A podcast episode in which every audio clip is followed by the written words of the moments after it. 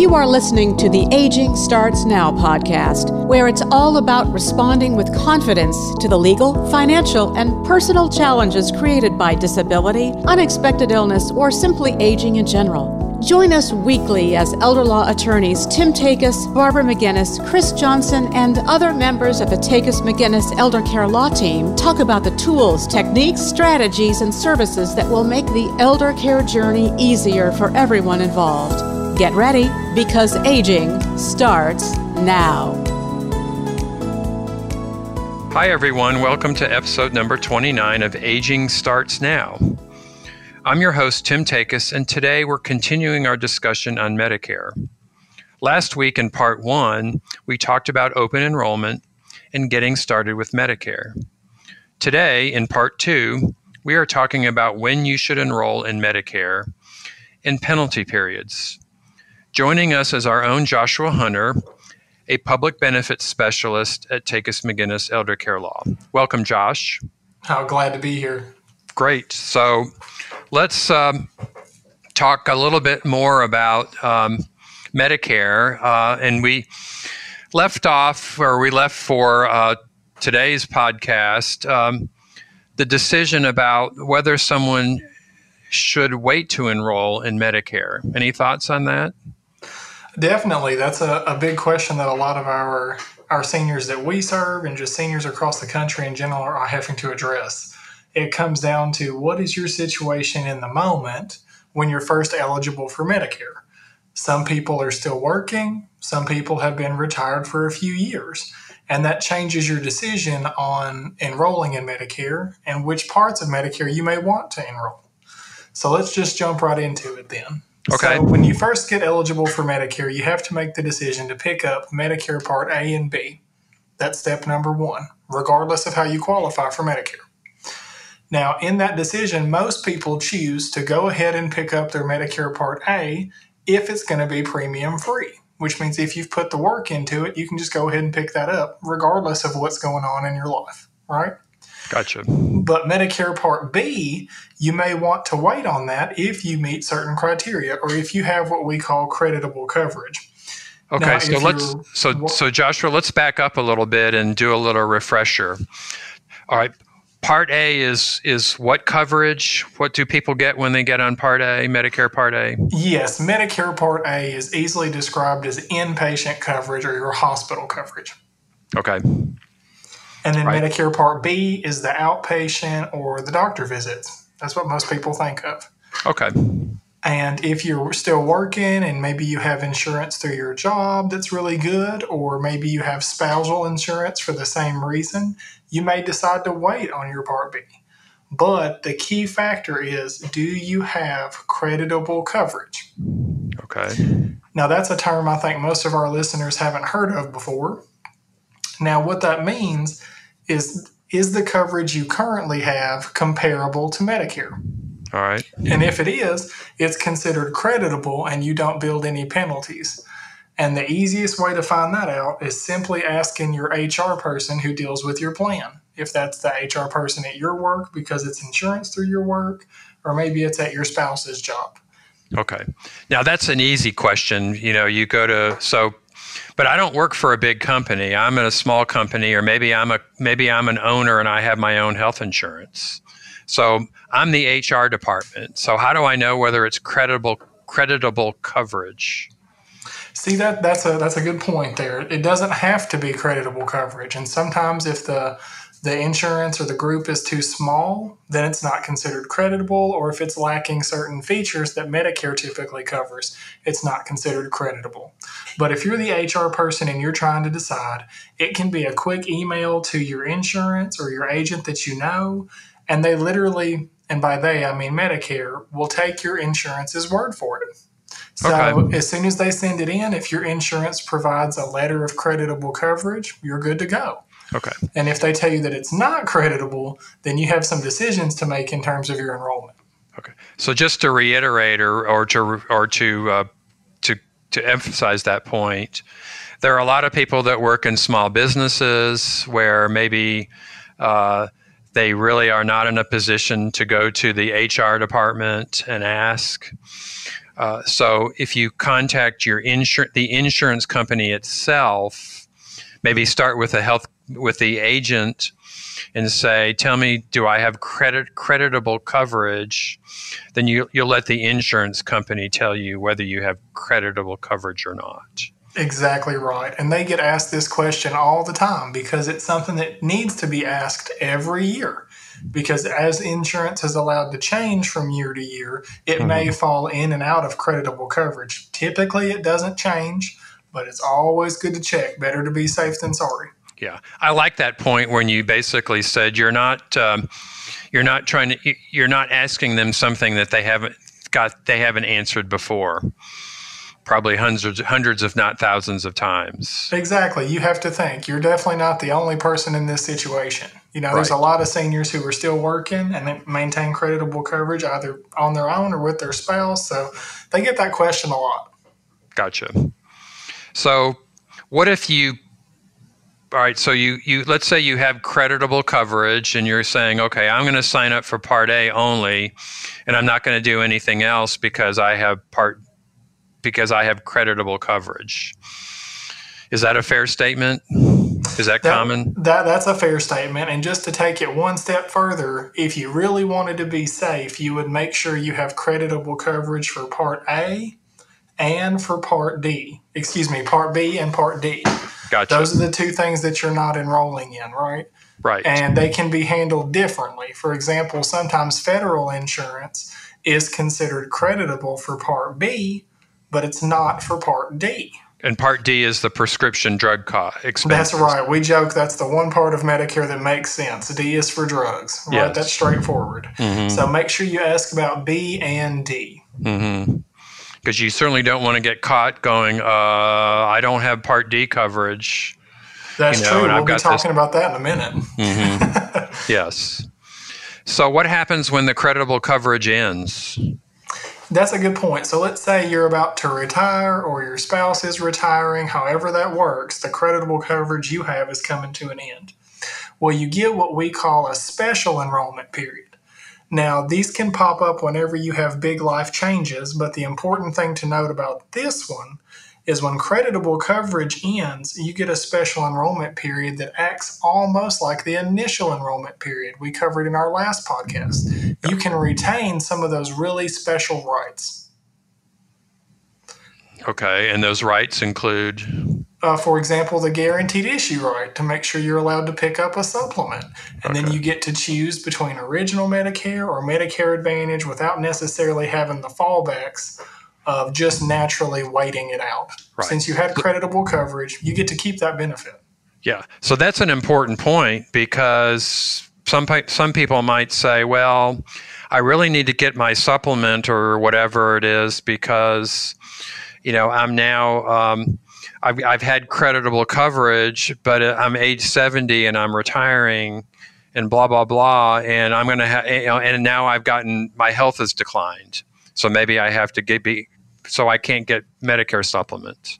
You're right. That's the special thing about those guaranteed issue rights both when they're inside your initial enrollment period and if you get the special enrollment period thanks to your creditable coverage. Yes. It is a special thing, and you want to make sure you get your stuff in order when that time is appropriate for you. Which is why it's so important from the outset is to make sure that your coverage is creditable. Exactly. Otherwise, you, you don't get a special enrollment period.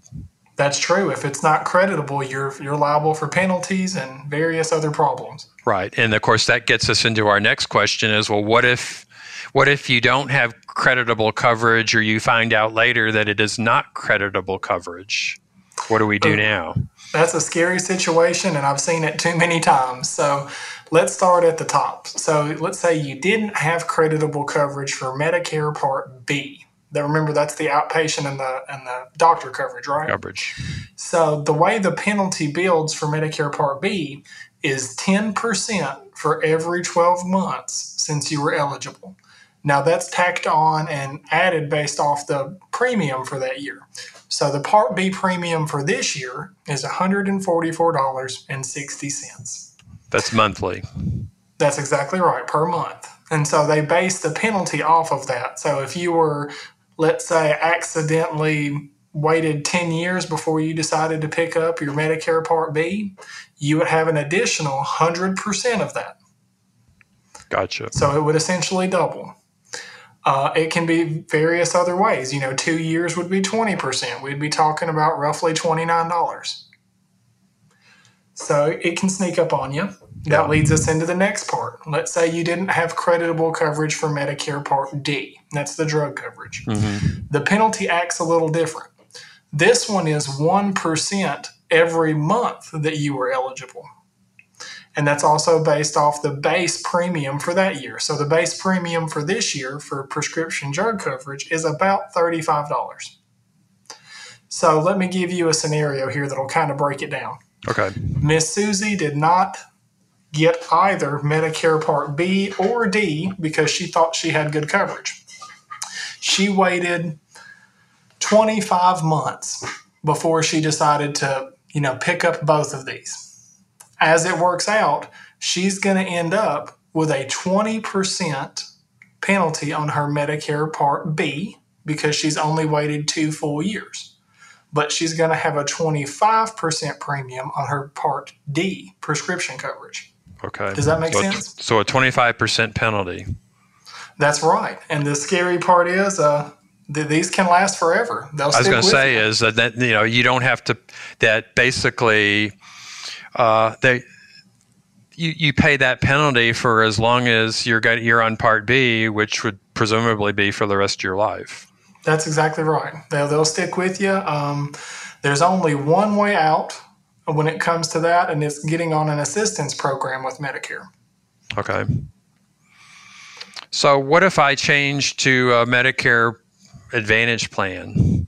Uh, that's a that's a good mix up. A lot of people have. Do I lose? To, so I don't have. Does that mean I don't have to pay the penalty? No, it does not. Because just because you decided to do the Medicare Advantage route, you're still a Medicare beneficiary. And that can be good and bad in this situation. You keep all the rights of being on Medicare because you're technically still on Medicare. You've just chosen a different path. And that includes those penalties. They'll follow you as well. Okay. Yeah. So you, that's not a way to that's not a way to get by the penalty.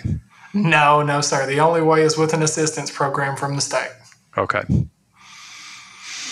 Okay. So the penalties last forever. Any other penalties with Medicare?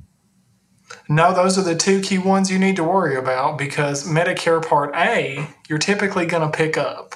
That typically comes from an individual who's either put their work in or they can draw off a family member or spouse's credit to get Yeah. that premium free most of the time. Okay. Okay, so what about um, uh, what if you can't afford Medicare coverage? I mean, what $140 a month or $150 a month for Part B? You know, there are people out there that say uh, that's that's a significant uh, blick against my income. That's true. Yeah, some people decide they want to make the gamble and say that, you know, it's too expensive, they're healthy, or it's just too expensive in general and they don't want to deal with it, so they avoid their Medicare coverage. Sadly, those people don't have creditable coverage in most cases, and they're going to build a penalty.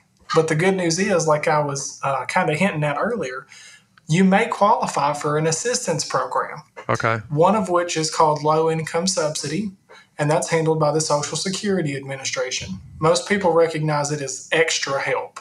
Extra help. Now, when you qualify for extra help, it can actually waive these penalties. That can be a huge thing, particularly the Part D penalty, because extra help affects how you get your drug coverage. Yeah. So that's one option. You can also apply for what we call Medicare savings programs, which is one step further. And that's typically handled by your state's Medicaid service. Ours is TennCare. And those can help cover your Part B expenses to the point where you may not have a Part B or Part D premium at all and potentially even skip the donut hole. Gotcha. It can be an incredible service. Yeah, and I'll just add, uh, Joshua, that um, yeah, in my in my personal experience uh, with Medicare, um, you know, after signing up for Part A and Part B, uh, that the um, uh, that you ac- that I actually got a letter from I think it was Social Security Administration or from Medicare, you know, that asked me if I was wanted to apply for, um, you know, for extra help. That's you know, exactly for the low income sub- subsidy. Yes, sir. That's a it's a great program if you qualify. Mhm. And as we mentioned in our previous episode, the State Health Insurance Assistance Program or SHIP program can help people file these applications and get everything turned in for free. Okay. All right. Any any any tips here? Any final tips for um, uh, the enrollment process, or when should enroll, or Yeah, I do have one other tip in regards to people who are afraid they can't afford their Medicare. If you're like so many people uh, in our state, where you're kind of stuck in between qualifying for low income subsidy or you know having income, so you kind of can't get anything. We see people stuck in the middle ground. Mm-hmm. Look for prescription assistance programs or talk to your SHIP program, like we talked before. You may be able to get some assistance with your drug and your drug plan that's a great way to go. But ultimately, I think our biggest takeaway from our last two episodes is find help.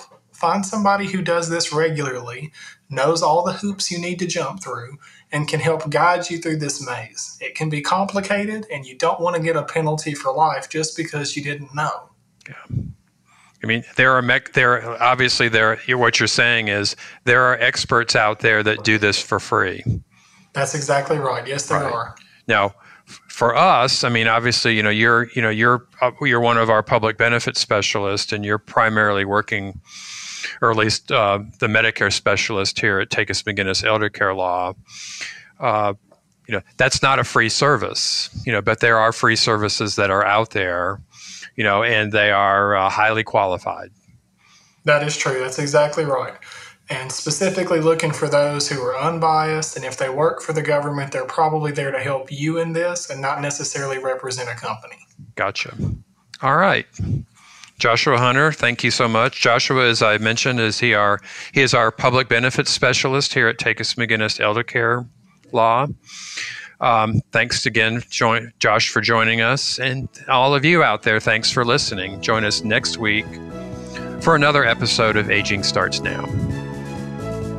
Thank you for listening to the Aging Starts Now podcast. For more information about today's show, visit tn-elderlaw.com, click on the Free Resources tab, and then click on Aging Starts Now. You'll find the show notes there. And while you're at it, why not check out all the free resources available at tn-elderlaw.com? Document downloads, the Takacs McGinnis blog, educational videos, informative articles, helpful links, a TV show, and more. It's all there, free for the taking. If you enjoy listening to the Aging Starts Now podcast, please subscribe, rate the show, or leave us a review. It's easy to do on whatever app you use to listen. We would love your feedback on the show. Aging starts now. We'll be back next week with more candid discussions about challenges created by aging, disability, and unexpected illness.